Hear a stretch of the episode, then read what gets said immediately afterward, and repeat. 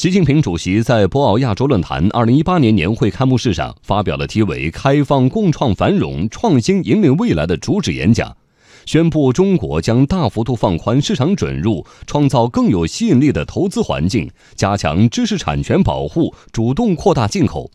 一系列扩大开放的新举措受到各国嘉宾的高度评价。就在昨天，央行行长易纲在博鳌亚洲论坛上宣布了十二条金融业开放的具体措施。六月三十号前，大部分措施将落实到位。来听央广记者杜新萌、刘慧民的报道。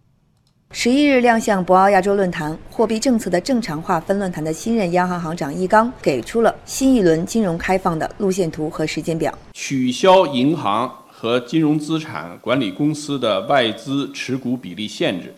内外资一视同仁，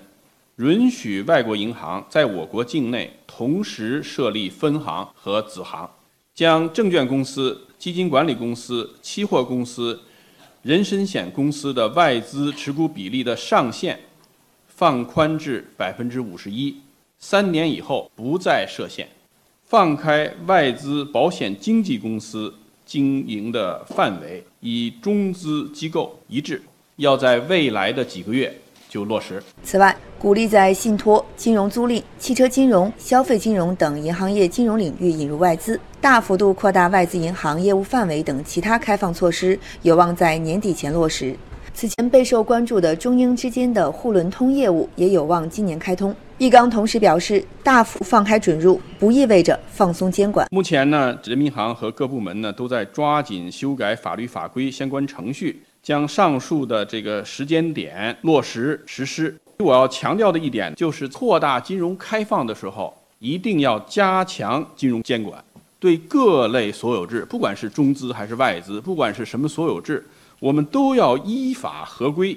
进行一视同仁的审慎监管。金融业加大开放力度，对外资金融机构意味着什么呢？花旗中国行长兼首席执行官林玉华说：“这对外资机构非常有吸引力。”摩根基金亚洲有限公司中国区总裁王琼会认为，这展示出中国政府在金融行业对外互联互通的决心和力度。在资产管理基金公司的行业，之前是百分之四十九嘛，然后现在会提高到百分之五十一，这方面会更大的增强外资对参加中国市场的信心。那我们觉得不仅仅是这次的这个持股比例的开放政策，包括近年来国内中国的一系列的这个金融市场的开放政策，都展示出这个中国政府在金融行业对外互联互通的这个决心和力度。此外，汽车行业也是这次扩大开放的领域之一。在昨天的博鳌亚洲论坛上，财政部副部长程立华表示，财政部将加快提出降低汽车进口关税等方案。我们将认真落实，抓紧提出降税具体方案建议，按程序报批后，争取早日实施。但是呢，借这个机会呢，我也想说明一点，就是中国自主降低关税，是根据自身发展需要。而进行的主动扩大开放举措，这个是满足人民日益增长的美好生活需要的必然要求。在创造更有吸引力的投资环境方面，程立华宣布将降低制造业、交通运输等行业税率，统一增值税小规模纳税人的标准，并进一步扩大留抵退税的范围。预计全年将为市场主体减税达到四千亿元。